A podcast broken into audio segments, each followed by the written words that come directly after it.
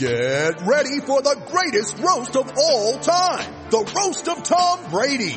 A Netflix live event happening May 5th. Hosted by Kevin Hart. The seven-time world champion gets his cleats held to the fire by famous friends and frenemies on an unforgettable night where everything is fair game. Tune in on May 5th at 5 p.m. Pacific time for the Roast of Tom Brady. Live only on Netflix.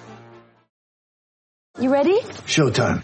On May 3rd, summer starts with The Fall Guy. Let's do it later. Let's drink a spicy margarita. Make some bad decisions. Yes. Audiences are falling in love with the most entertaining film of the year. Fall guy. Fall Guy. Fall guy. That's what the poster said. See Ryan Gosling and Emily Blunt in the movie critics say exists to make you happy. Trying to make it out? Nope. Because I don't either. It's not what I'm into right now. What are you into? Talking. Yeah. The Fall Guy. Only in theaters May 3rd. Rated PG-13.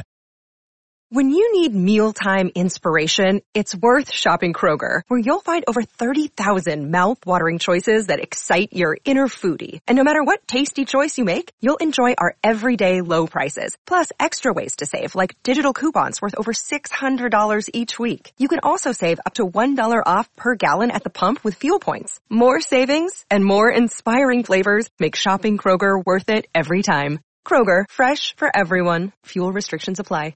Mother's Day is around the corner. Find the perfect gift for the mom in your life with a stunning piece of jewelry from Blue Nile. From timeless pearls to dazzling gemstones, Blue Nile has something she'll adore. Need it fast? Most items can ship overnight. Plus, enjoy guaranteed free shipping and returns. Don't miss our special Mother's Day deals. Save big on the season's most beautiful trends. For a limited time, get up to 50% off by going to BlueNile.com. That's BlueNile.com. Why take one vacation with the family when you could take all of them? With Royal Caribbean, you don't just go to the beach. You visit a private island and race down the tallest water slide in North America. You don't just go for a road trip. You ATV and zip line through the jungle. You don't just go somewhere new. You rappel down waterfalls and discover ancient temples. Because this isn't just any vacation. This is all the vacations. Come seek the Royal Caribbean. Ships Registry Bahamas. For our football podcast. Not a preview, sort of a preview, right, Matt? We've done all 12 teams. But Yeah. this is kind of our uh, giant preview before the season starts and to go back and make any, uh, I don't want to say corrections, but updated thoughts on teams since when did we start doing our first team of Nevada? Like back in May? Well, I mean, if you're talking like, you know, 12 weeks plus like some time off for travel and other random things like that, um, you know, at least three months, which would put us all the way back in May. Yeah. So MWWire.com is our website. So if you missed any of those, I'd still say they're still pretty good. They're just uh there's always a couple of things here and there. Like like I say from last year or the year before, maybe it was last year, I think before we knew what was going on. Not a Donald handed situation to massively change any of our previews or predictions, right? Yeah. Which is a good thing. That means nobody's got suspended, nobody's off the team, no major injuries or anything have happened. So that's always a good thing. But this show we kinda go over a big picture, have some fun, make like make any changes, which you write yourself in pen. I do not typically. So I made one change, so not many.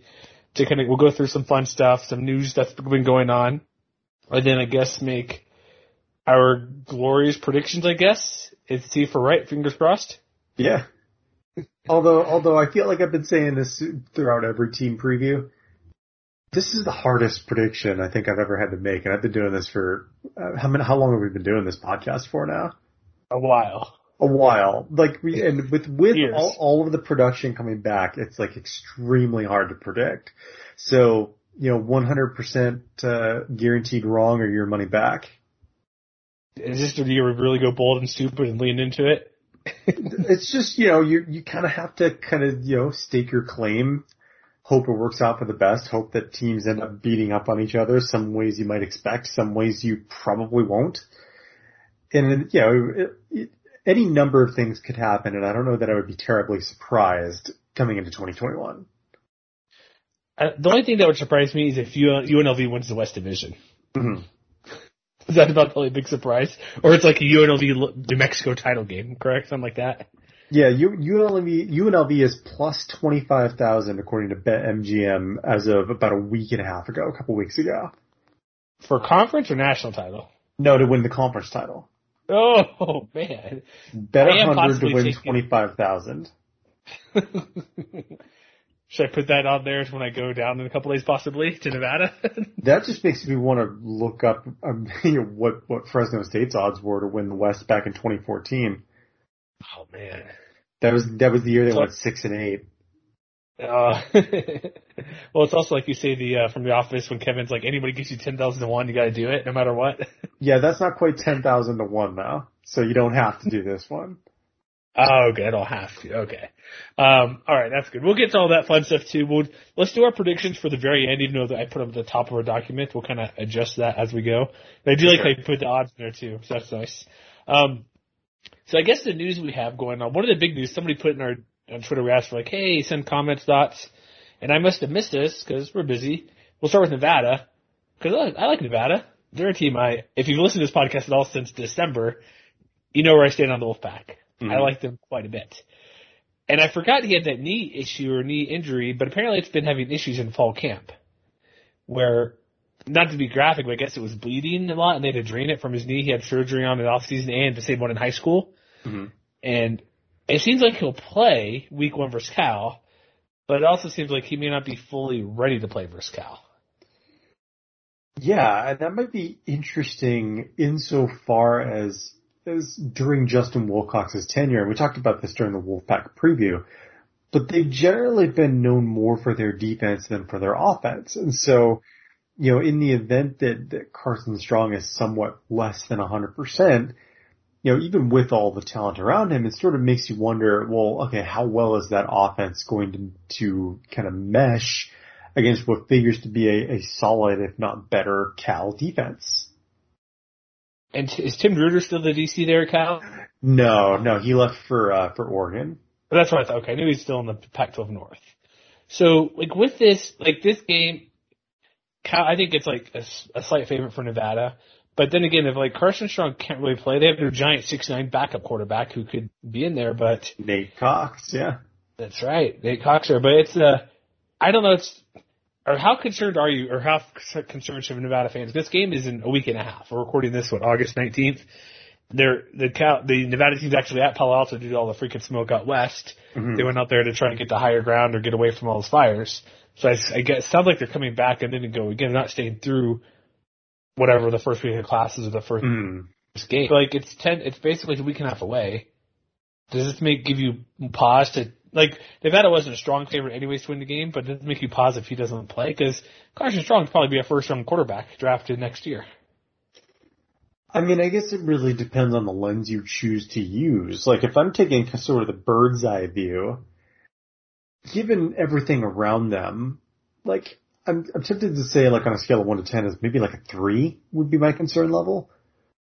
But I think it makes it that much harder for them to be the kind of, you know, you know, dark horse New Year's Six bowl type team that, you know, certain people out there think that they could be. And yes, right here next to you. yeah, yeah. So, um, yeah, I think by that measure, you know, if you, if like, if your expectations are through the roof, then, you know, anything less than the team's best out the gate, you know, as far as health is concerned, is going to make that journey, you know, week to week more perilous than it otherwise would be. Like, it's hard to go undefeated even when things go right. Mm-hmm. So like when things look like they might go wrong at the onset, you know, I think Nevada's still got plenty of talent to survive, especially against a team like Cal. Like Cal's not what you would call the elite of the Pac-12. Like if they, if they were if they were facing off against like an Oregon or a Washington or or something like that, I think I'd be more concerned. Like Cal's not a pushover, but I think that even if Cox ended up spending more time under center than anybody would want at first blush, I think they could probably survive without him. But I think the longer it lingers, the more concerned I think Wolfpack fans would rightly feel.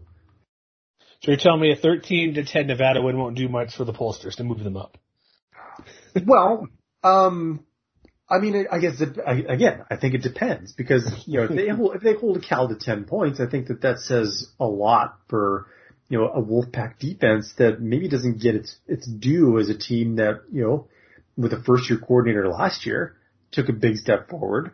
Um, and they're bringing back. They're only having to replace a couple of key contributors. They've got you know one of the better cornerbacks in the conference in Berdale Robins. You know they've got a, a solid linebacker unit led by Lawson Hall. They have you know one of the deeper defensive lines in the conference. You know Sam Hammond, Dom Peterson. So I think you know in in a situation where they can hold serve with a low scoring game, like I think you know, you, I think, yeah, maybe Wolfpack fans would want to score like 30 a game, but in the event that they show they can win a low scoring game, that's not necessarily the worst thing in the world to prove that you can win in more than one way. I don't know if they want to get the get the hype out there. There, as of right now, I'm over at um. I don't have well, I should have BetMGM, but I'm looking at some other places. Basically, Cal's now a three and a half point favorite, which, and, And- but the final score. And that game is project- in Berkeley, right? Yeah, yeah, Tim Berkeley. That's why I So mentioned they're, they- so they're more or less dead even. Yeah, but then you. I don't want to. So, but if they want to get like, but like looking at Cal's offense last year, they're near the bottom of the country in yards per play, yards per game, and all that type of stuff, and then points per game. I thought I had it here. They were 110th, only scoring 20 points a game last year. Hmm. Again, also four games, so it's hard to take from that. But the past couple years, their offense hasn't been amazing. Like they were 21 points in 19, in 18, 21 points. 2017 was better, 27 points. Yeah. Like the past years, outside that, but going back to 2016, when they're scoring 37 points a game, 37 point, 37 points per game, excuse me, they're not moving the ball. So I don't, even when we think of Nevada's defense, which should still be solid, not amazing, but good, I just, it all, for me, it all comes on Carson Strong, because if they want to get respect, and maybe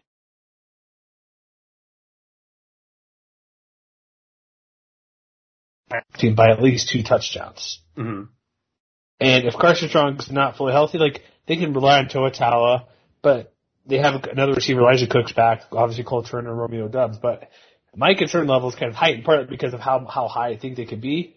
But it's it's it's a need thing. He's dealt with it before. He still has ten days of it swelling. It just happened a couple days ago, so it's like it's just something to look out for. Yeah. All right, so let's go to Air Force. You have you, we there's a couple things for the Falcons. First off, is it are they just crowned the uniform kings forever now because of what they just released? Um, I mean, if we're talking alternate uniforms, absolutely, right? Nobody does it better than them. They're by far well. There's some other good ones out there, but they're always coming up with something that's way different, not just a different color, a different tint, or different tinge or helmet size, helmet Mhm. whatever. They made they, they need to release these for the game versus Navy, correct? Uh, yes, I believe so. Do they have a name for it? I didn't see a name of what they're actually called. It just says Uh, America's heavyweight of the sky. I've seen them refer to it as linebacker too, because you know the the uniform is an homage to the B-52 Stratofortress, if I'm not mistaken, which they call it like the wow. What was the tagline they used in the video? I'm trying to remember it. It was like the like the fortress in the sky or something like that. It's like Oh, no, they are the heavyweights of the sky. Yeah, the heavyweights of the sky. Yeah, and so it's definitely a much different kind of look than like you know the the red tails look that got a lot of a lot of hype a couple of years ago and things like Also that amazing. but it also fits right in with just like you know they've been doing this what five or six times now and not a single one of them is missed They are like again. You have uh, good alternates like I love Colorado State's Orange Aggie Orange. That's always a great one. But this is always just so different, unique, and also very specific to something within the academy. mm-hmm. And that's the winner. But also some news that it's sort of official, but not really, based on hotel bookings. But that Air Force Navy game on September 11th in Annapolis seems to be, even though it's a CBS over the air game, might be where College Game Day is going. That would be a pretty big deal for them. i thought that that was official I don't think it's official. I can okay double check. maybe it maybe it isn't I did read somewhere partly because it's here's why I think it's more official than not because they're like oh it's based on hotel bookings and stuff like that. Mhm. But that game's only what week two of the season, right? September 11th. Yeah. uh It's yeah week enough. week two yeah Yeah, it's super early for a game day because game day typically the reason why I think it's gonna happen, like, oh, they book hotel rooms all the time. They're, you're telling me they're booking hotel rooms for week ten already? No, they're not doing that. Mhm. They might do it two weeks before. And if we look at, I should probably pull up week two schedule, but with it be September 11th and our, our Academy's playing, and usually that's a better, well, for most of a while it's been a better game than Army Navy. If you think Mhm. about that on the field, for the most part, Army's been getting better. But this game, and we said what two years ago, where was that four? It was like 90 points, where it's back to back scores every single possession in the second half. Oh yeah. I remember, I think Air Force just stop, got stopped once or ran out of time the first half and they couldn't score. and so that's Mhm. why they ended up losing. But like this game, if it goes, it'd be one of the few times you have a Mountain West team in the, uh, the game day. But it makes the most sense. It is, just because it's on CBS doesn't mean it's gonna be. It does, because they've done it before the Mountain West with CBS Sports Network, like TCU, Utah back in the day, when Mhm. TCU just crushed them, or a BYU game, or I don't I don't remember. They probably came a couple times when it's been a mix or mash when they were on ESPN. But looking at week two real quick, like any of the games out there, I'm like looking overall really quick. Obviously Air Force Navy, it's an early game. Like you're not doing Kansas Coastal Carolina, that's nothing. It's like looking through. Know, the only other game which would make a ton of sense would be Ohio State and Oregon. But do they want to do that with Fox being there too? Probably I don't know. Probably not. It's kind of crowded. That's not that they're giving up on that, but it's just like a. It's I could say it's not their game, but that's going to be like the biggest game out there. Besides that, there's nothing that really entices me, like t- Florida, South Florida, whatever. Rutgers, Syracuse, never.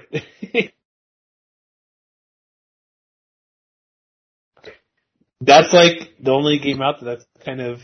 There could be like Cal TCU, yeah, but are, with the significance of what's going on, the only other option would be like Iowa, Iowa State would be pretty big, pretty big deal. So it's like maybe two or three options. Mhm. But they always pick schools all the time. It's like, why not go to this one? And it seems like that's to be the case. Not a pretty big deal. Get some publicity for that type of game. Oh yeah. Do you, um, so yeah, that's a, also a regular CBS game. But Air Force and Navy, that game, right after I go to the game now, it's only $68 to get in over at Annapolis Stadium. Only. Yeah, that's not bad. You think that's too That's, much? that's for a single game? For a single college football game? At Navy of all places? Yeah, that's expensive. okay, but it's also Navy Air Force. I mean, you like the last time I went to a Fresno State game, I think I paid like twenty, twenty-five bucks for my seat. Who were they playing? So- They were playing Boise State. Oh, interesting. Okay. All So, right. so that that's the template that I'm working off of. Other people might have different schemas. I'm not gonna I'm not gonna judge anybody for paying for that. I don't think I'll, I'll say it's not overpriced. I'm not saying it's cheap, but it's not. Oh no, no, yeah. Because just reference, I'm looking at week two, Iowa, Iowa State, 227 get in price. Hmm. However, but then you have, oh, I looked at, sorry, I was going to say Clemson, South Carolina, but South Carolina State, Clemson Mm. is only twelve dollars. But I guess for reference, Florida, South Florida is thirty six dollars. So Well, there you it's, go. it's not it's not cheap, but it's not outrageous. It's be fun. Big 'Cause I- rivalry. That's that's the expense you're paying for. Yeah, and I've been to that campus multiple times and near, not into the stadium, but seen outside. It's a nice place to be, a nice place to hang out. So Annapolis is a great city, so Yeah. going to that. Here's the thing I would say: South Carolina, East Carolina. I'm not paying fifty seven dollars to see that trash. That's not a good one to see. All right, so let's get to some any other Air Force news. Or is that all we got right now, basically? I think that's pretty much it for right now. Yeah. Mother's Day is around the corner. Find the perfect gift for the mom in your life with a stunning piece of jewelry from Blue Nile. From timeless pearls to dazzling gemstones, Blue Nile has something she'll adore. Need it fast? Most items can ship overnight. Plus, enjoy guaranteed free shipping and returns. Don't miss our special Mother's Day deals. Save big on the season's most beautiful trends. For a limited time, get up to 50% off by going to BlueNile.com. That's BlueNile.com. Why take one vacation with the family when you could take all of them? With Royal Caribbean, you don't just go to the beach. You visit a private island and race down the tallest water slide in North America. You don't just go for a road trip. You ATV and zip line through the jungle. You don't just go somewhere new. You rappel down waterfalls and discover ancient temples. Because this isn't just any vacation. This is all the vacations. Come seek the Royal Caribbean. Ships Registry Bahamas. Okay, I, go, I guess I'll go in order. Terry Wilson, New Mexico. Not a shock. Sort of a foregone conclusion. Yeah. So let me ask you this: We had the video the Mountain West put out. How I thought it said West Division, but the way it's re- when I looked at it, it made it seem like West Division, or even though they're not in West Division, so my mind is being stupid anyways thinking about it. Was he really voted the fifth best quarterback? I mean, I think the, the the reason why people would be surprised like that is if you never paid attention to Kentucky football. Which, you know, granted, if you're spending most of your time paying attention to the Mountain West, you could be forgiven for that. Because it's it's not like But I do, well, I know both, and I'm surprised. I I have, well, I know both of what he's done, and I'm still surprised with how many good quarterbacks are in this conference. Yeah, that's what I mean. But like, but like to me, no, it's not a shock that he's a top five guy out the gate just by virtue of what he has done in his collegiate career. I don't know, man. You got Carson Strong, Chevan Cordeiro, Jake Haener, um, and there's other. Hold on. You got Nick, Nick Stark. Starkel, There, um, whoever's Hank a Bachmeier. Yeah, I'm like he's no way he's top five. Like even Logan Bonner, I might put above him. That that's crazy talk, though. You think anything is crazy? I do. I said maybe. I, I mean, I the, the question, the question with Terry Wilson is whether or not he can stay healthy. You know, we, I know that we definitely talked about that on the on the New Mexico podcast in particular, but I think you know, given the fact that like he's been a proven winner, if nothing else, in an, in a, an efficient quarterback. You know, he can make all the throws. You know, he's he's an, a fairly accurate quarterback, and he competed in the toughest conference anywhere in America.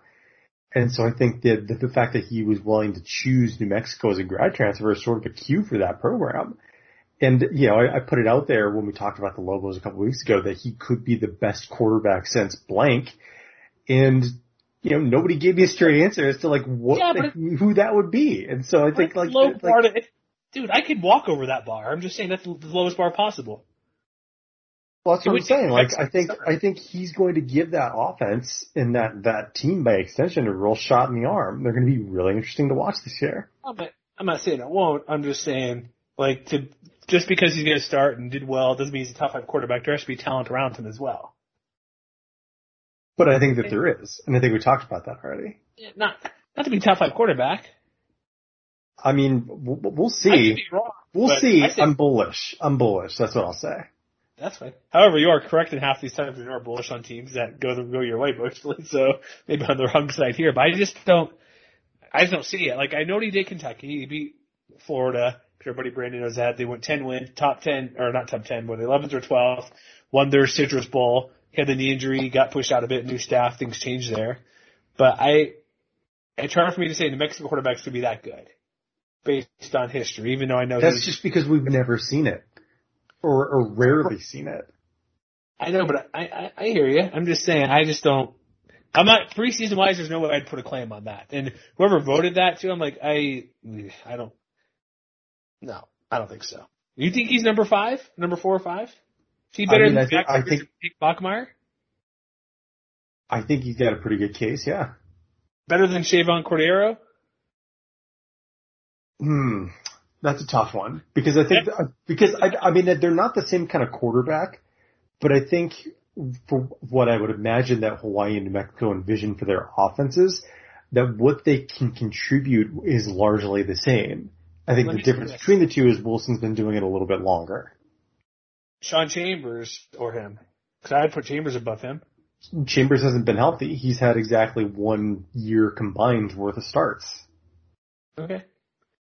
I we can disagree. I don't buy it. I just don't think that's the okay, well we'll we'll see who's right in December, I guess.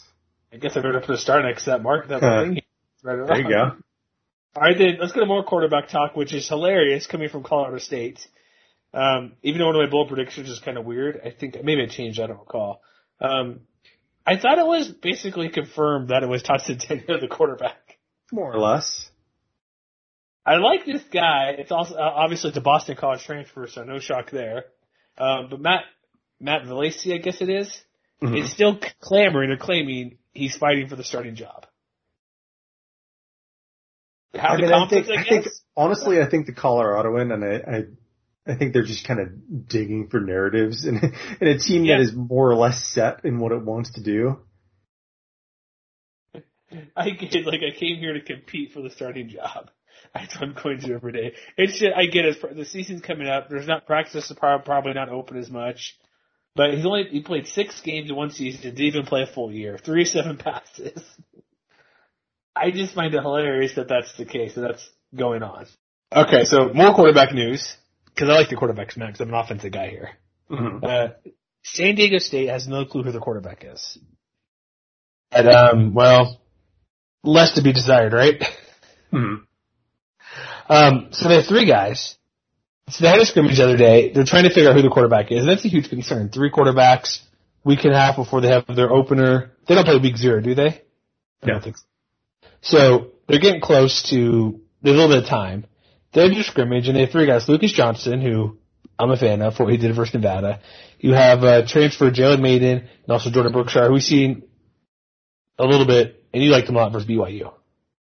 Yeah, I mean, he held his own in that game, and I think that was the most extended action that we saw from him. He was sort of forced into action against both Colorado and Colorado State.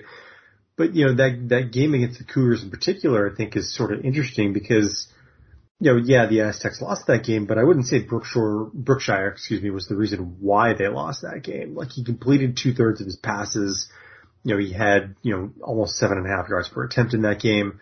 And so I think he flashed potential in the same way that Johnson flashed potential, which sort of makes me wonder whether or not everybody on the outside, like you and I, sort are sort of looking, overlooking Mayden in particular, just because we haven't seen him on the field before, really. Like he didn't really play at Mississippi State, and we don't know what he's going to bring to the table. Yeah, and, and I think it's sort of clear that all three of these quarterbacks share a certain kind of level of athleticism, and I think what they're trying to do in fall camp is they're trying to marry that with the same kind of like, yeah, I hate to, I hate to use the term like game manager, but that's sort of what we've mm-hmm. seen a lot of from, from the Aztecs in the past. And, you know, we've, I think we've seen a lot more of the former than the latter out of, out of all three guys, or at least that's what the reports have been throughout the spring and the fall. I think they're just waiting for that guy who's going to kind of take command of the offense as a whole, while not necessarily needing to like transcend the entire offense or like be like a, a huge playmaker. I think they're just looking for a guy who can kind of hold things down and be efficient, if nothing else. Yeah, be Christian Chapman, right? Just something like that. Christian Chapman who wouldn't- move a little bit more. Yeah. Oh, yeah, yeah, yeah. And also one thing during the last scrimmage is Jordan um, Brookshire, who got the first, when talking about quarterbacks, Brady Hoke, that's the first name he mentioned. Yeah. And so that's probably gives a little bit away. But also what's interesting, the scrimmage, well, first off, they said they're, they're fine with where the quarterbacks are at. They just do it in a couple of days. And this article was written on the 16th, so it's been a couple of days since that's been posted. Probably end of the week, there might be some idea, at least internally. But here's what's interesting. They did, they did a 100 play scrimmage. The only quarterbacks who do like three or four plays at a time. Hmm. How can you actually figure out who's good if you're not giving them a full drive or a full control of the offense? Because three plays here, okay. What if what if two of them are running plays? You know what I mean? like hmm. you're kind of out of luck of showing. So that was kind of weird that they said they only did a handful of plays at a time. I figured give them at least go per drive, maybe. And 100 plays, that's plenty of. I mean, that's a lot of drives you can have, a lot of options you can do. You hmm. rotate every 10 plays or something. I don't know why that's the case. But Lucas Johnson does have the injury concern. But I'll say this: I'll make a bold. Can I make straight off one of our first bold and stupid picks? I'll say right now. Maybe Sure. bold and stupid. Go for Lucas Johnson. And this goes against you, so this is a personal shot to you, Matt. So be be prepared. Oh, Okay. All right. If, if Lucas Johnson starts, he'll be better than Terry Wilson. Okay. I don't, I don't, I don't think you're right about that, but, but again, we'll see in December. That's fine. Am I putting too much on two quarters versus Nevada? Uh,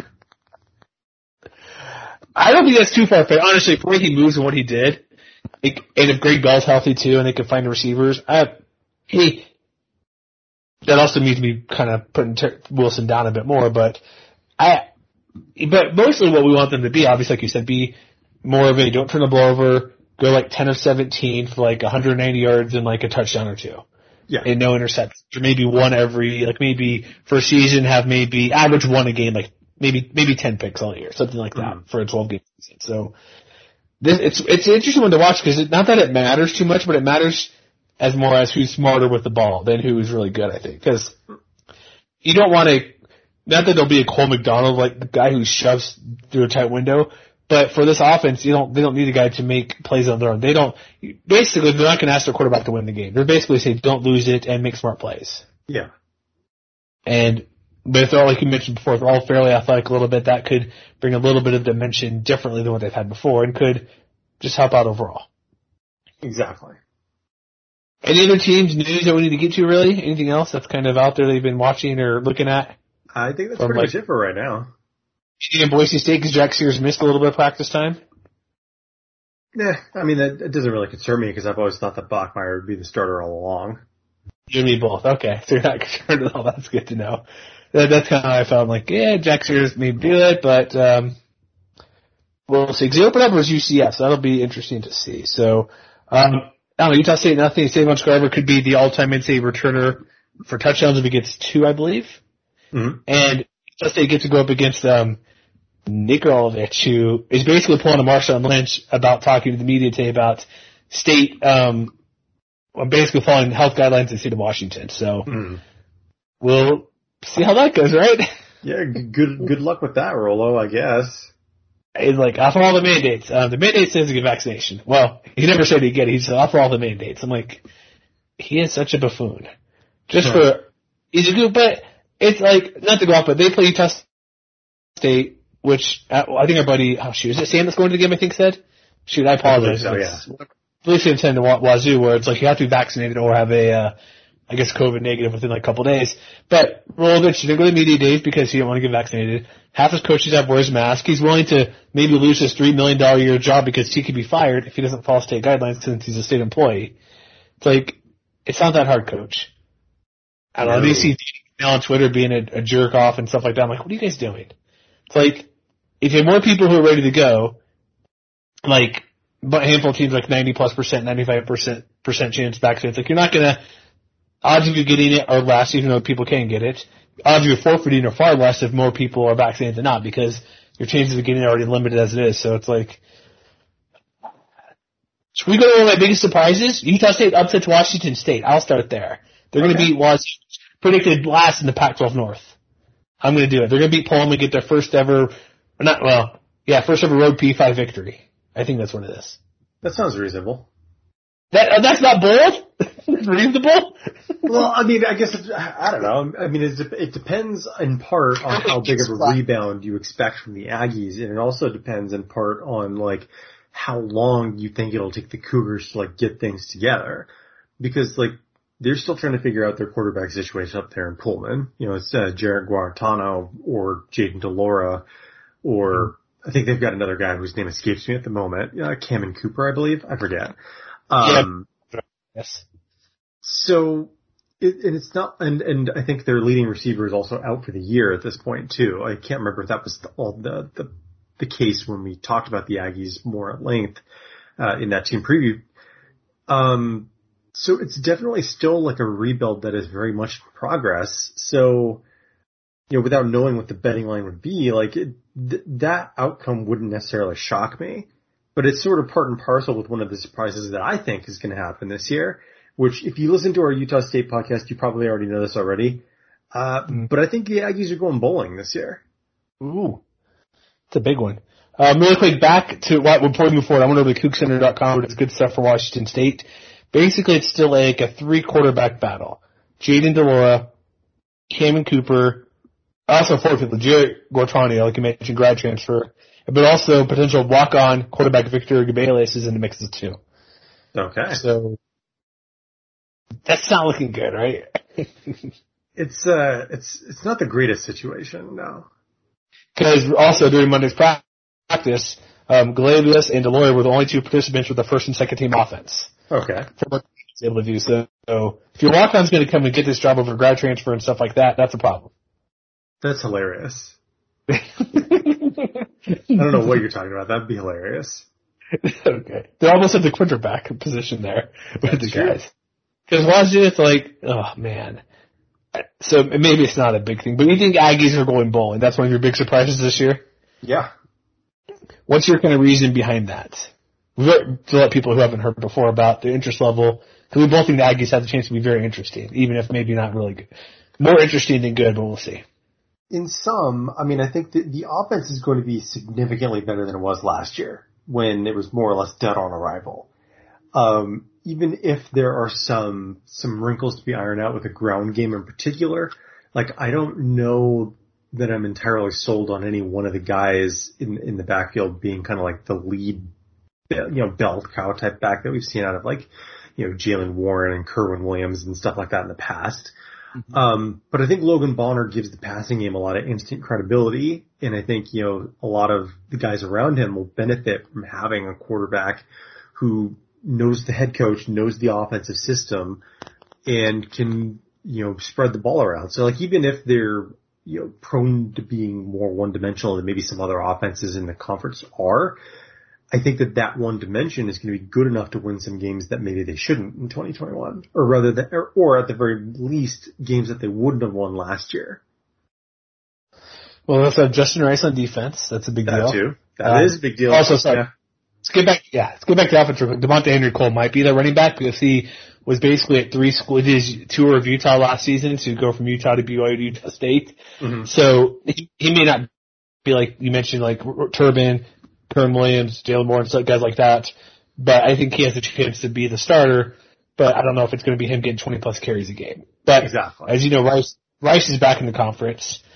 Um, very with Arkansas State was what second team All Southern Bell I think last year was our actually our defensive player of the year before he transferred last year last minute. Mhm. So he's him. We have VJ or I can never say his name Von, Vonkachon, Vonkachon, the, yeah. tack- the tackle machine their defense as well.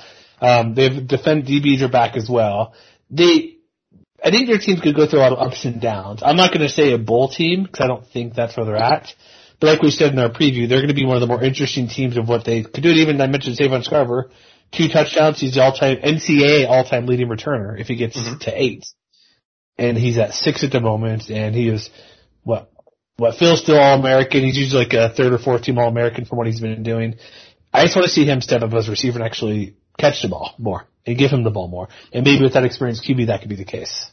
Well, I don't think in, I don't think they'll need him to because I think they have enough other options and a, and an operator who can get them the ball that he can focus on on doing what he does best.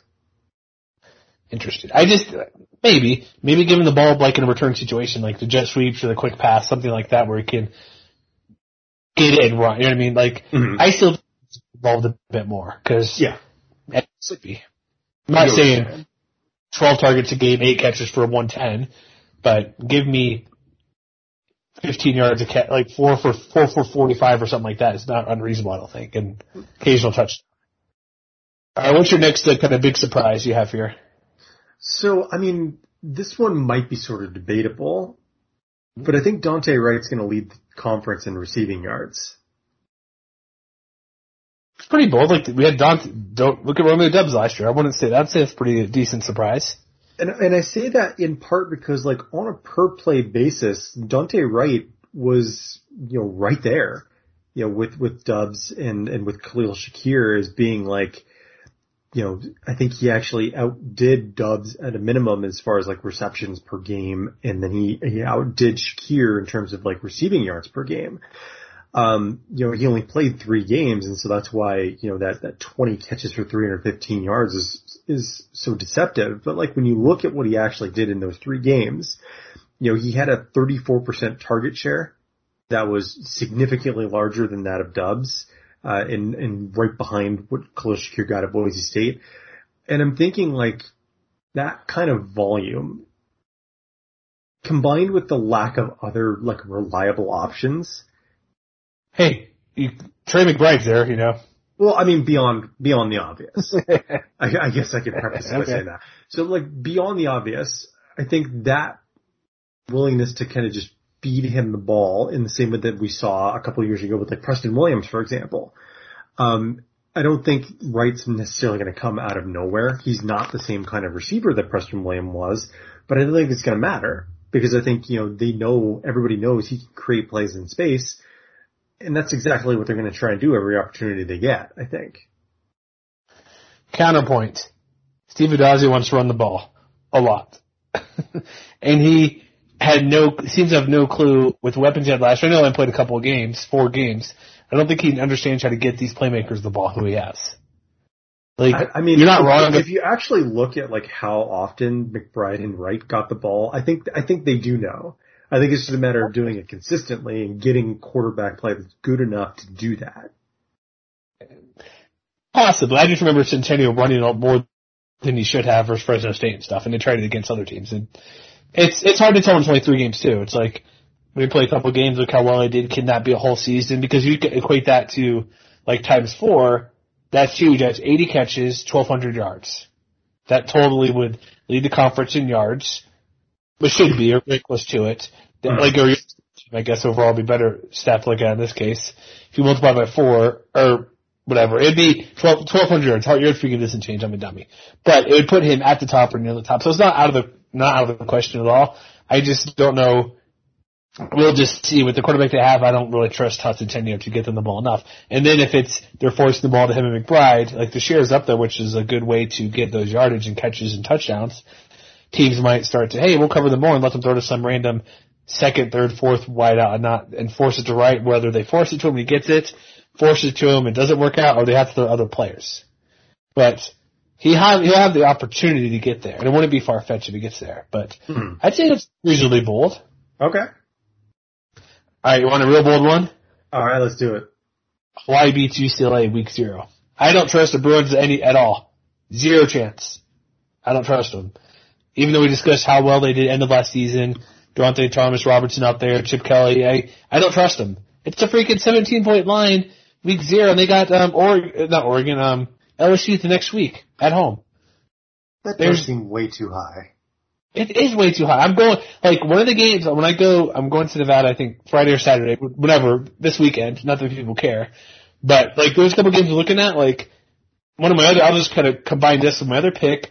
Um, uh, maybe I didn't put it in here, but San Jose State versus USC is like a 16 point line. I'll take the Spartans to cover that. Like how many close games USC had last year? They escaped versus a mediocre Arizona State team that people love, but the amount of minimum they're going to cover is not a problem. But like did, what does UCLA do to scare me? Like, look how well they coordinated last year, um, schemed against Nevada and they beat Nevada, who's way better than UCLA. Mhm. I just don't trust UCLA to come out and beat this, beat, I don't think they could beat UC, beat Hawaii. I don't think they will. And everybody's UCLA to be this really good team. They're, this team, like, you have freaking Yogi Roth, who's an amazing guy, but he's also freaking Pac-12 homer to the extreme. Watch out for the Bruins. They'll be a top 25 team before you know it. I'm like, really? I don't trust them. They're going to strike 0 3. Like, I should probably t- toss in Fresno State. They'll beat them as well because Fresno State's better than Hawaii, I think.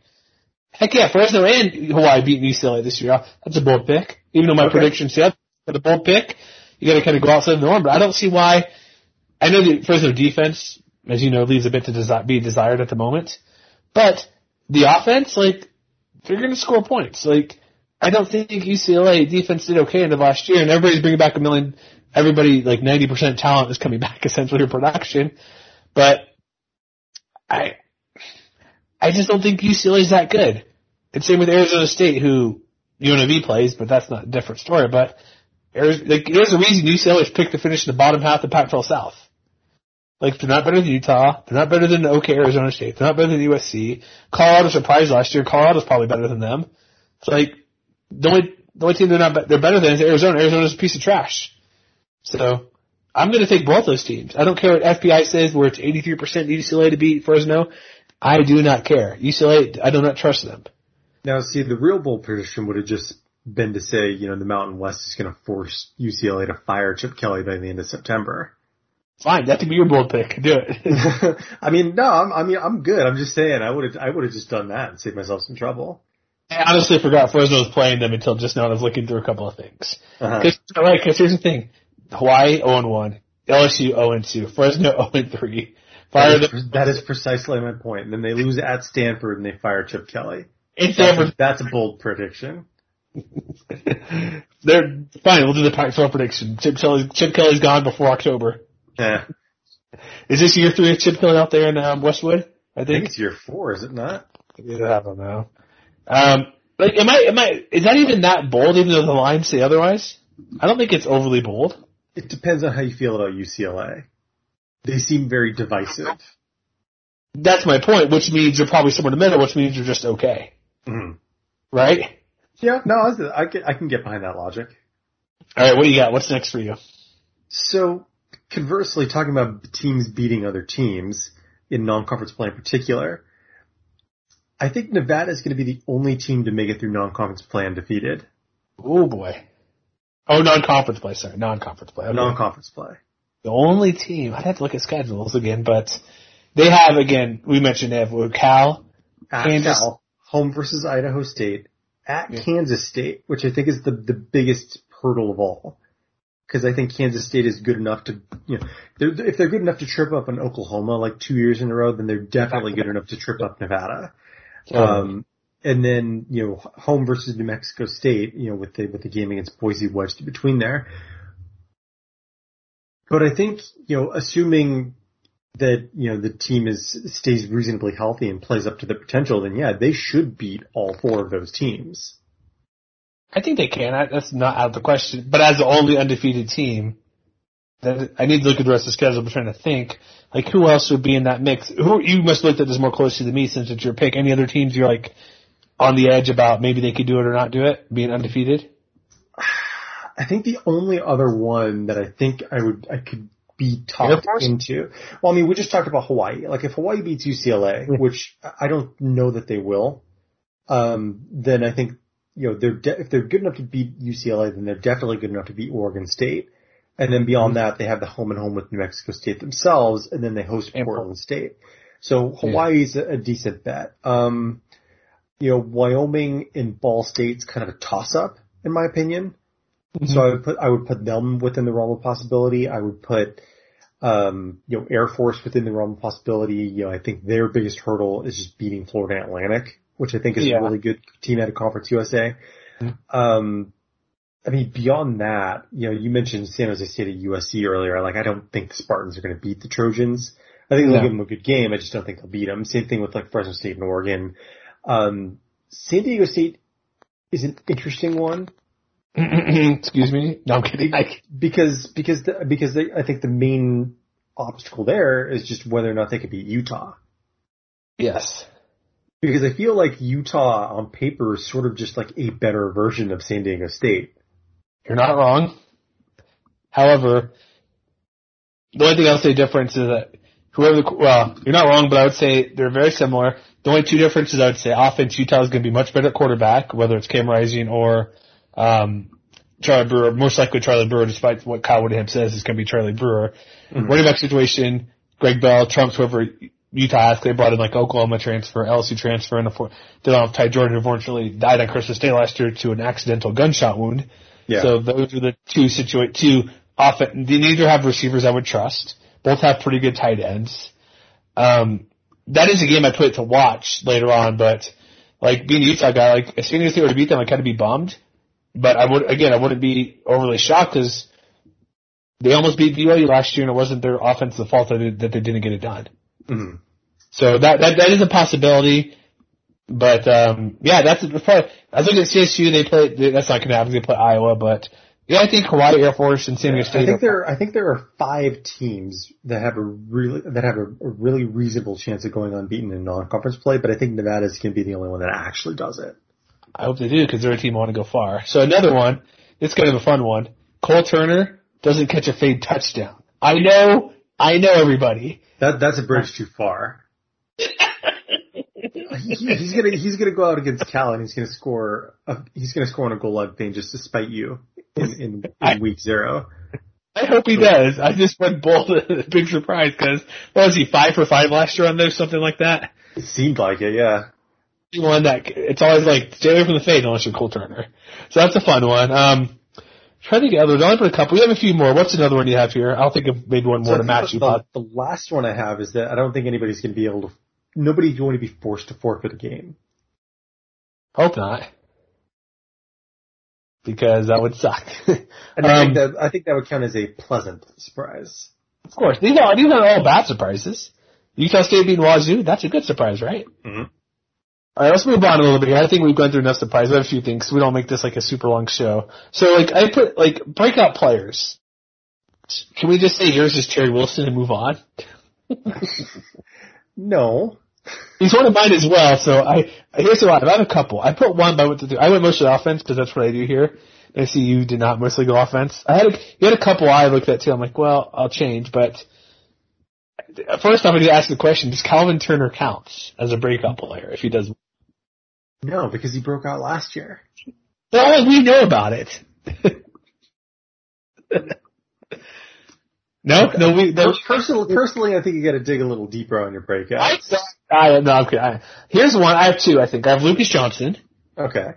That'd be a good one because again, what he did versus Nevada, I've said a million times, he was really good when he was healthy for again a half of a game. barely a half of a game.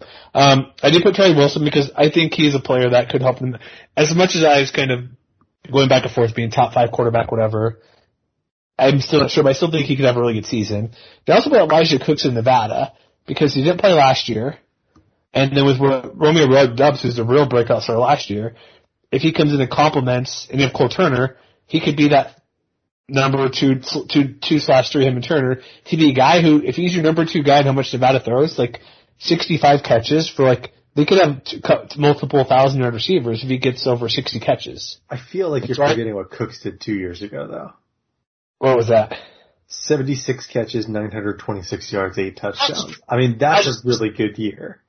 I know, but he didn't play last year. I can't use I know, if he but he, but he was the number one receiver the year before that. So like, know, he, he broke out two years ago, man. But he didn't play last year. People forget.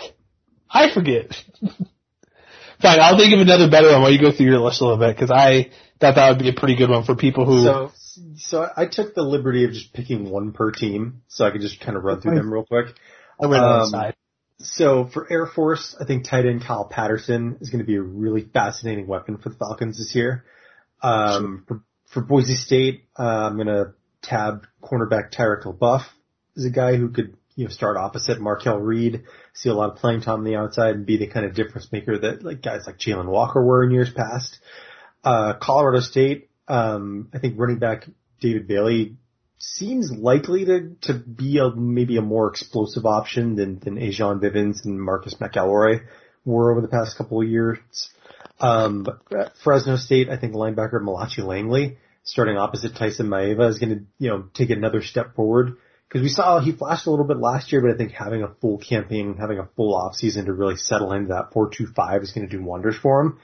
Um, for Hawaii, I think Khoury Bethley is that that's that kind of linebacker safety hybrid. Mm. Um, he's a guy that maybe we haven't talked about enough about this offseason.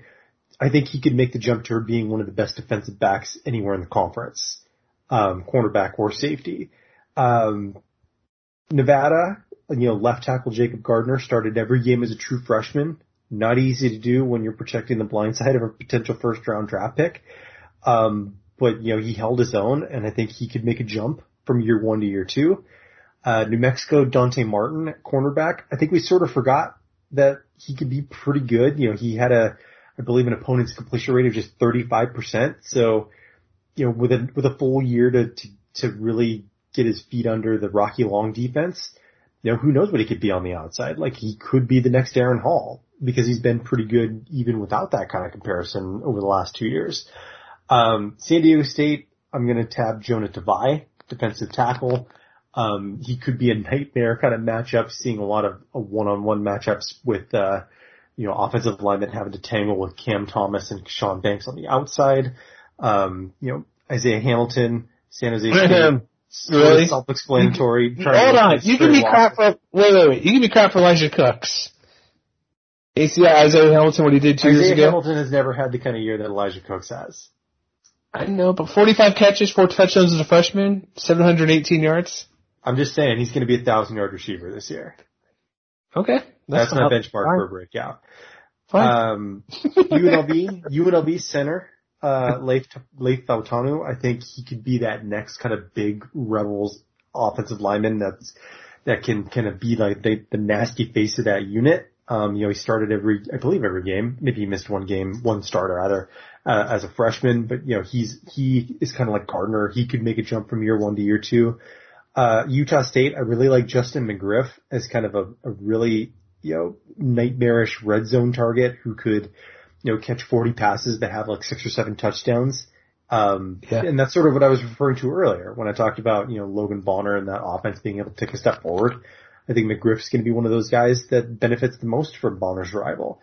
And then at Wyoming, I think CJ Coldon could maybe end the year, you know, in the conversation with Cortez Davis as the conference's best cornerback in particular.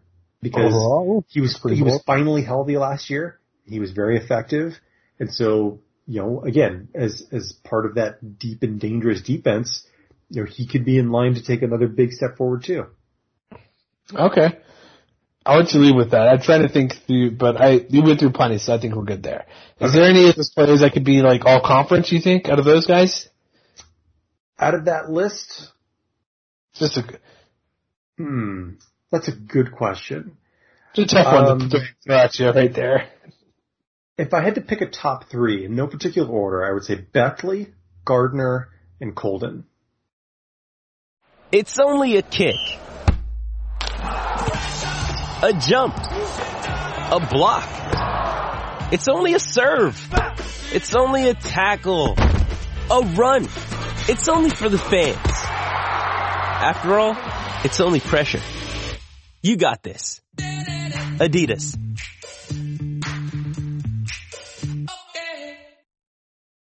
Okay. I was going to say Patterson was already good tight end in the league, and that'll be tough to break through with the amount of opportunities he'll have. Like he may be, if we mention a guy who might have what 1.8 catches per game, he might have seriously may- like maybe 22 catches, but in 22 catches, but it might be 300 yards and like five, tou- four touchdowns. Exactly. Something like that. The Air Force offense, where efficient, good, 10 plus yards a catch and a handful of touchdowns, but not the opportunity that like McBride or other guys will have, like Cole Turner or others within the conference, at Hawaii or Boise State. Yeah. All right, so now let's go to top conference games to determine the title. I promise we had a staff list on this, but I can't find it at the moment. So it's going to be an article before the season begins. But when you look at, I'll see if I can find out what we're talking here because I'm doing a couple of things here. But when we go for like games, when I put in there games to determine the conference title, basically I meant like who, like who will get to the conference title. Hmm. And the West Division. Wait, did I give? Um, hold on. Oh, I never gave one of my big surprises. I'll just do it now here. I'll just say it's one of the games. I didn't say this. I thought I did.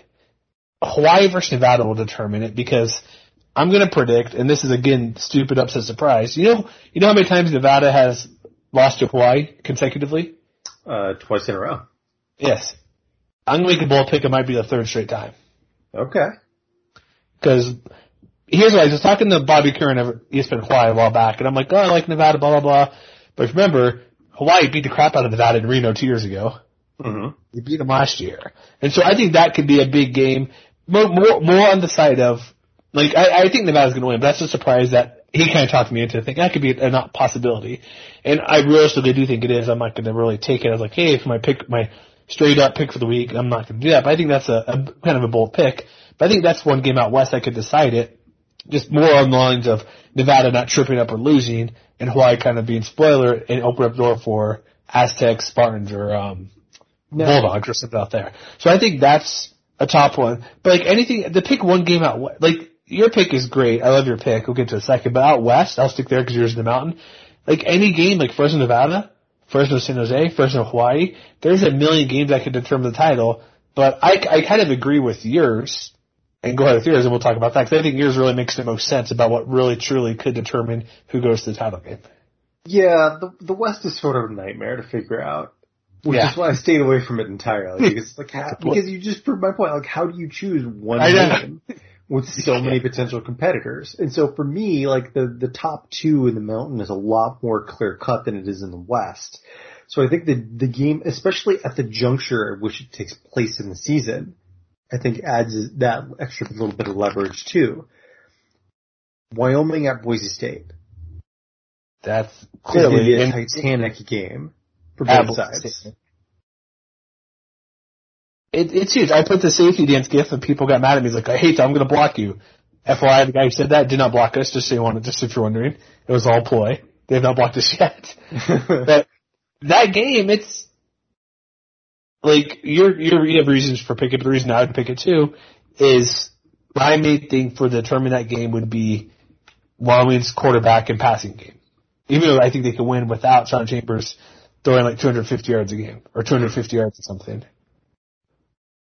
You Yeah, it have a just- reason? It just seems like that that that game in particular just seems more obvious than any game out of the West as far as what's likely to determine the, the division winner. Clearly, it make yeah, it makes the most sense. And sometimes the easiest, most obvious pick is the best pick, right? Hmm I mean, and if you want to, if you want to kind of bend it a little bit, and you want to find like one intercom interdivision game that could make the huge difference, I mean, look no further than the fact that that Boise State and Nevada, you know, like that's the Wolfpack's conference opener, and, and for Boise, it's their second conference game, and so like the winner of that game is going to have a huge edge up in in winning their division. Totally. Um, I did find the staff list. So the most important games they put on there, it was we, we had Nevada, Boise State, followed by um, kind of a, a hodgepodge of everybody else, which a lot of West Division games like Nevada, San Diego State, San Jose State, Nevada, Nevada, Wyoming at San Jose State, which is an interesting one. But basically, it's they put Nevada, Boise State on our staff. I think I put, I may put that too, because intra division going cross divisions is difficult, but I think people just want to stay away because oh that makes the most sense. Or most or the people thought oh it's just going to be a Boise, Boise State victory. Mm. But yeah, it, yeah, you're right. Picking West versus West is impossible. But I think those are the right choice. Boise, Nevada, Boise, um, Wyoming, and it's because Boise is the favorite out out in the Mountain Division, and the Mountain Division is much more clear cut with Boise, Wyoming being top two, Air Force probably fairly back third, CSU and New Mexico way back there, and Utah State not close. Mm-hmm. All right, so next we have like kind of likely upsets. So within our staff, because I did find, I finally found the poll Matt, after scrambling. The most obvious one is like when you pick like San Diego State, Arizona is like the beyond the most obvious pick because Arizona's Yeah. they're trash. They're not good. Um, as for the top four picks real quick, like here's who the first place votes we had.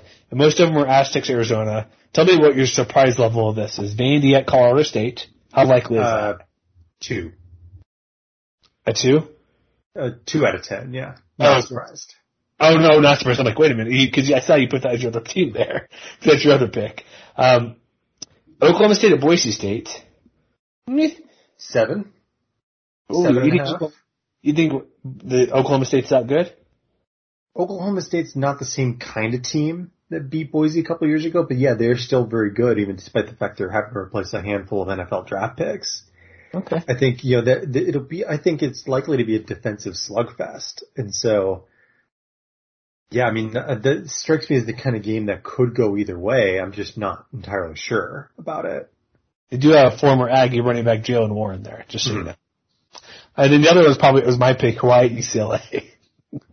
Now, see, I, I, I said it before. I'll say it again. I think Hawaii is definitely more likely to beat Oregon State than they would be Yeah. to beat UCLA.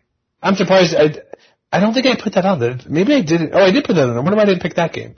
Yeah, I think because Oregon State's getting better, but they beat Oregon last year. It's a big deal. We talked about it when the when we did the uh, Hawaii preview recently. They're getting better, but they're not great. They're not like a punching bag like they were, but they might finish in the Pac-12 North. It's still tough. They're behind Washington, behind Oregon. Yeah. I'd say they might be able to contend with Cal. They're like that three four spot, really. I think. Like they're better than Stanford, but I think they're third, third or fourth. But that's probably if I had to pick one, like the most likely. It's not the sexy pick, but that seems pretty obvious. Hawaii at Oregon State can get the win. Aztecs, Arizona. A couple other picks here, like um, Nevada, Kansas State. I don't know. Um, I like your pick before. San Diego State, Utah is a possibility, but most likely just pick Arizona State and Oregon, right? Or no, not Oregon, but um, um, shoot, Arizona. And I'm like, wait a minute. I'm like, wait, I'm, I'm, like, ah, blah, blah, blah. So those are most likely. I, there's not much I would disagree with you, like, on that because it's pretty clear. So, what do you think would be, if there's an upset, like, that's within the realm of possibility, I'm not saying like San Jose State, UCL, or USC, what's like one game after like, whoa, that would really surprise you, but wouldn't be like a major upset? Would, Would it it- be a major upset? like you'd be surprised. Well, I mean, like what I'm getting at. I mean, let me rephrase this. Like, I don't think San Jose State is going to beat USC. Like beyond that, like I don't think any game is like not winnable. Maybe UNLV, Iowa State's not winnable. Like what game out there would actually kind of kind of give you a big a surprise that it happened? Like would it be a I don't know. I don't have I didn't have every game listed here. Like Utah State, Washington State might fall into that category. Like, no, that's a f- surprising victory Mhm. against a P5. Like, say, would it be Utah? Would that fill, fit in that I mean, range? that's a, in my opinion, that's a very narrow band of games, and I would probably throw San Jose State USC in there. It's fine, we'll do that. My, my question was bad. We can also say that too. I was thinking this because, look, like most of these games, like, they're not like, there's very few that I'm saying there's no chance. Mm-hmm. Like the only no chance ones, like if I'm gonna say 100% no chance, probably just Oregon, Fresno State. and probably Iowa State, UNLV. Those are probably the only two I say zero chance. Maybe Arizona State, UNLV, but I don't like Arizona State a ton. Mhm. But there's like only a couple. I'm like, nope, not a chance, not going to happen, no way. Yeah. However, the conference will probably win like only five of these or something, like five and twelve in non-conference play. So there's that too. So what about like um, to do some more random bold predictions? Oh, sorry, non-conference games. A couple that are not P5. Do we need to talk about Boise UCF at all? I mean, we're going to talk about that more at length in about a week and a half, are we not? Okay, that's probably like out of all the out of all the non-conference games, that one probably. This isn't just say oh, you, you guys love Boise State because we haven't talked about the Broncos very much. So, Colin, if listening, Eric and Raj, we apologize. This is your Boise State segment here, apparently, maybe a little bit, but out of all the non-conference games, like I'm intrigued for, like it might be that one because what the what's been going on the fighting online the past couple years. That one has a chance to be like the fan involvement back and forth is pretty high, I think. So that's one of them, and that's a Thursday night game. Am I correct on that? I don't remember that off the top of my head. But I, that's like ones I'm looking forward to. That's like one up there, one of my top ones I'm looking forward to see. It is Oh, yeah. Thursday, ESPN, seven Eastern, four Pacific. I mean, there's definitely like the obvious ones like that. I, I'm more of a proponent of the ones that aren't quite so obvious, but are insanely good matchups. Go and for so it. Who do you- like, for, so like for me in particular, it's it's the there's there's the pair of, of Mountain West versus MAC games Yeah. that people should watch. Like I mentioned, Ball State and Wyoming a, a, a little bit ago. That's one of them. San Jose State and Western Michigan is going to be fun Mm-hmm. because you know if- you haven't paid attention to, to Western Michigan, like they've got a very very comically loaded offense, um, and so like they're going to be a re- so it's going to be a really good test on all sides, you know, for teams that have like aspirations to repeat or you know to finally climb to the top of the mountain themselves. I like Air Force Florida Atlantic that we've, we've mentioned before. I think that's a good possibility because they're going. When's the last time Air Force has gone to Florida to play a football game? I Uh, the, the last the last time they lost at Florida Atlantic a few years ago. oh, did that recently? Okay, my bad. Yeah, that was the, that was the game where they could not stop their quarterback Chris Robinson. Uh, okay, okay. There's that. Um, that's a that's a that's a decent one that people should look out for. Um, obviously Oklahoma State Boise State I think is pretty good. Mhm. Um, there's a, you've already mentioned if you want to dig deep on a couple good ones like I guess BYU Boise State that's pretty obvious. That's always a pretty good game. But I again for me like I like like San Diego State Utah. I'm a Utah guy that game's in Carson, which I don't know how. How the heck does Wyoming and San Diego State and San Jose State get like home and homes with Utah? It's weird. But whatever, it's good for everybody involved, I think. But I think that's, we've talked about the game enough. I think that's one of the more interesting non-conference ones I'd like to see. Just because, like you mentioned, they're mirror images of each other for the most part. Offenses are just meh, defenses are really good, so. Um, alright, should we get some random, finish up here with some random bets and stuff? Sure. Okay. I like this one. Should I save the first one for later? Cause I like this one the most, I think. Um, yeah, if you want to. Okay. Uh, let's do it this one because this is a fun one. Because well, I think Raj brought this up before. So in the Mountain Division, are you taking Boise State or the field? I'm taking Boise take? State. You did Boise State. That answer too quickly to make it easy. I Um, mean, yeah, I, I mean, if you've listened to the podcast to this point through the summer, you already knew that was the answer. saying we things changed since May, Matt. Just I'm telling you now. I mean, there hasn't Um, been any significant injuries, and I, I make my predictions in pen. That's true, you do. I made I made made one change. We'll get to it in a minute here. I would agree with you too because I think Boise's better than Wyoming, and that's the only other team that really I think threatens the Boise State, or the only other team that could win the division. Um, we already kind of mentioned this. UCLA minus seventeen, Hawaii, Hawaii, right? Yeah, and take the points. What about San Jose State USC at sixteen? I would probably take the points. Interesting. Not quite as confident though. I'll test you right now. Fresno at Oregon State twenty one minus Oh, twenty I- one. I'm I'm I'm laying 21 with Oregon. Really? You think so? You don't trust Fresno to go toe to toe to score enough points to keep it within three touchdowns? That that Ducks defense is scary, dude. We got Jake Haener or Ronnie Rivers. Come on. And and and a and a questionable offensive line. You arguably have the best quarterback and running back on the field in that game. Just saying. I mean, I, I understand what you're saying. I'm just, I have some trepidation. That's fine. So, so you're saying I shouldn't put for, pick Fresno State when I go up there this weekend? That is entirely up to you. I I hate your answers when you say that. That's usually a hard no because that's what you're gonna say. Because when you say it's up to you, you're like, I'm not touching that game. okay. Did you know? Okay, you already saw this, but who's so the longest winning streak in the Mountain West is New Mexico and Nevada, two games each. Did you know that before I wrote that down? I thought Nevada lost to San Jose State in their regular season finale. Oh crap! Let me double check real quick. I thought they won their bowl game and something else. Shoot. Okay, regardless, this may this won't change my answer. Because do you think? Because when you look at the schedule here, you have crap. I'm terrible. Yeah, Nevada this doesn't blow up my. Th- oh, is there some? Was there somebody else had two games?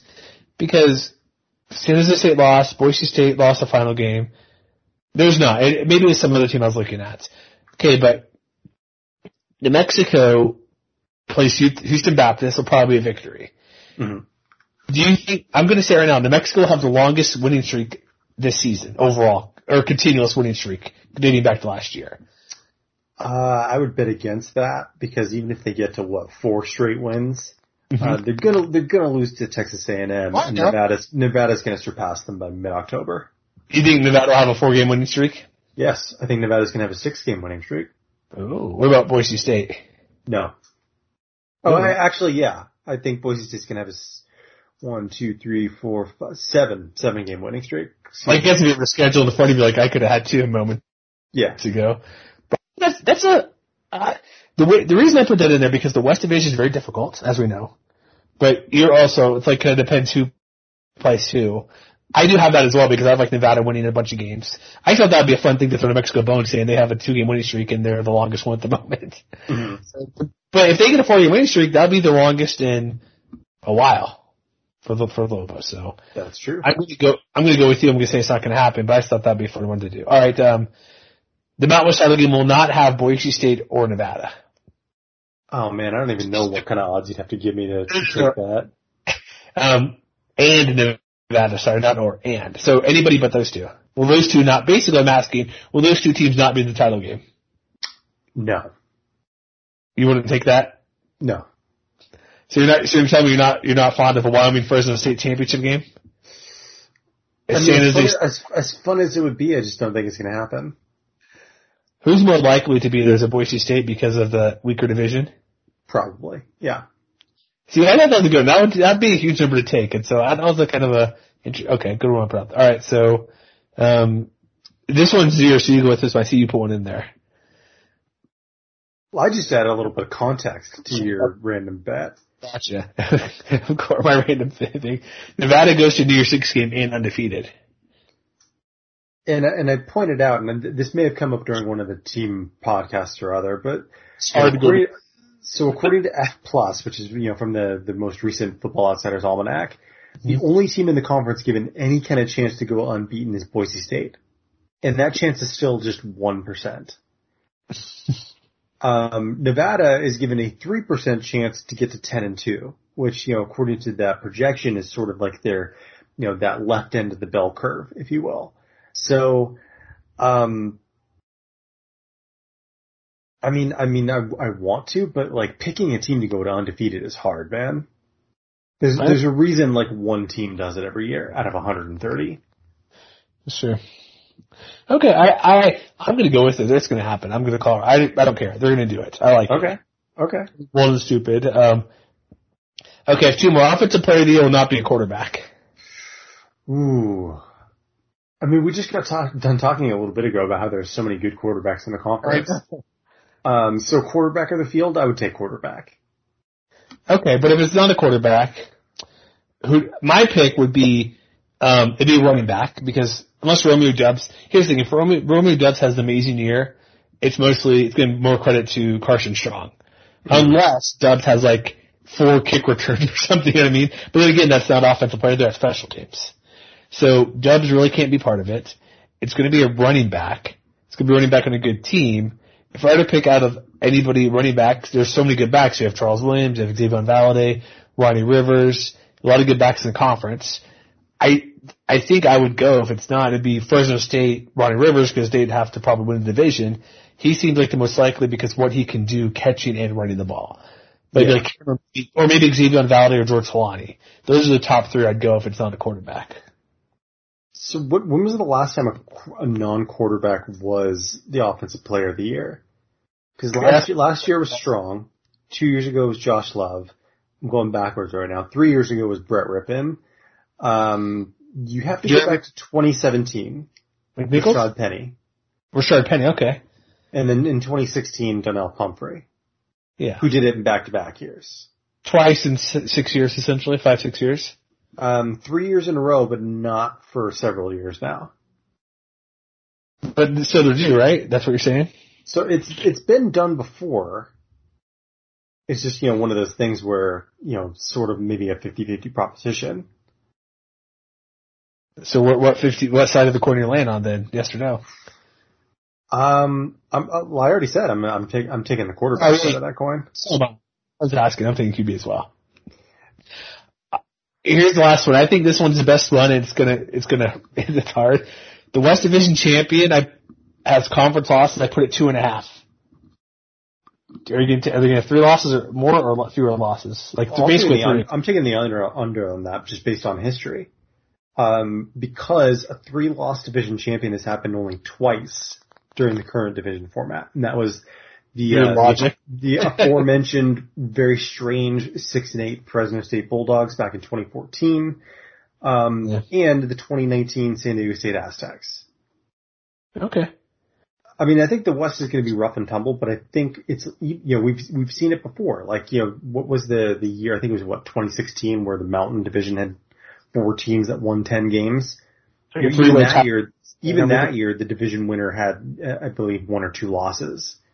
So, um, you know, as, as wild as it is to think about, I think it's likely that somebody's going to emerge. I would think so. It's I just think that I like I wouldn't be shocked if it's a five and three champ.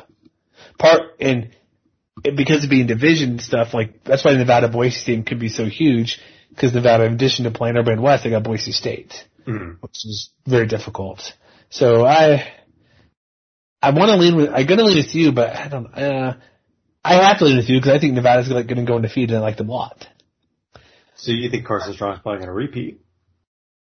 Oh yeah, yeah, why not? Sure, yeah. Okay. Sure. That's. Final thing of the show before we wrap it up.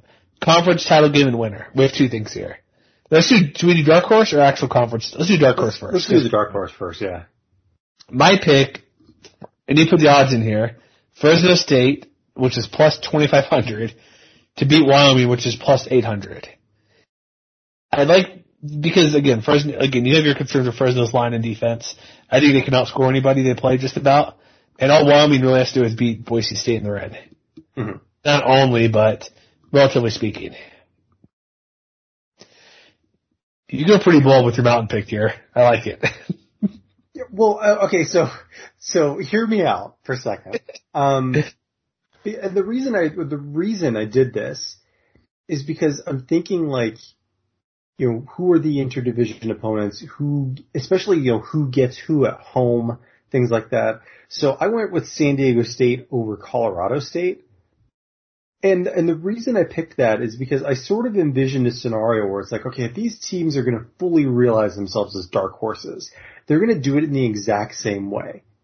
They're going to mm-hmm. win a bunch of games with a with a you know a less than flashy, like super unassuming offense that is that is functional, ground based, efficient, not necessarily very explosive, which means that both teams solve their quarterback problems. They get solid, if not spectacular, all conference type of play from that position.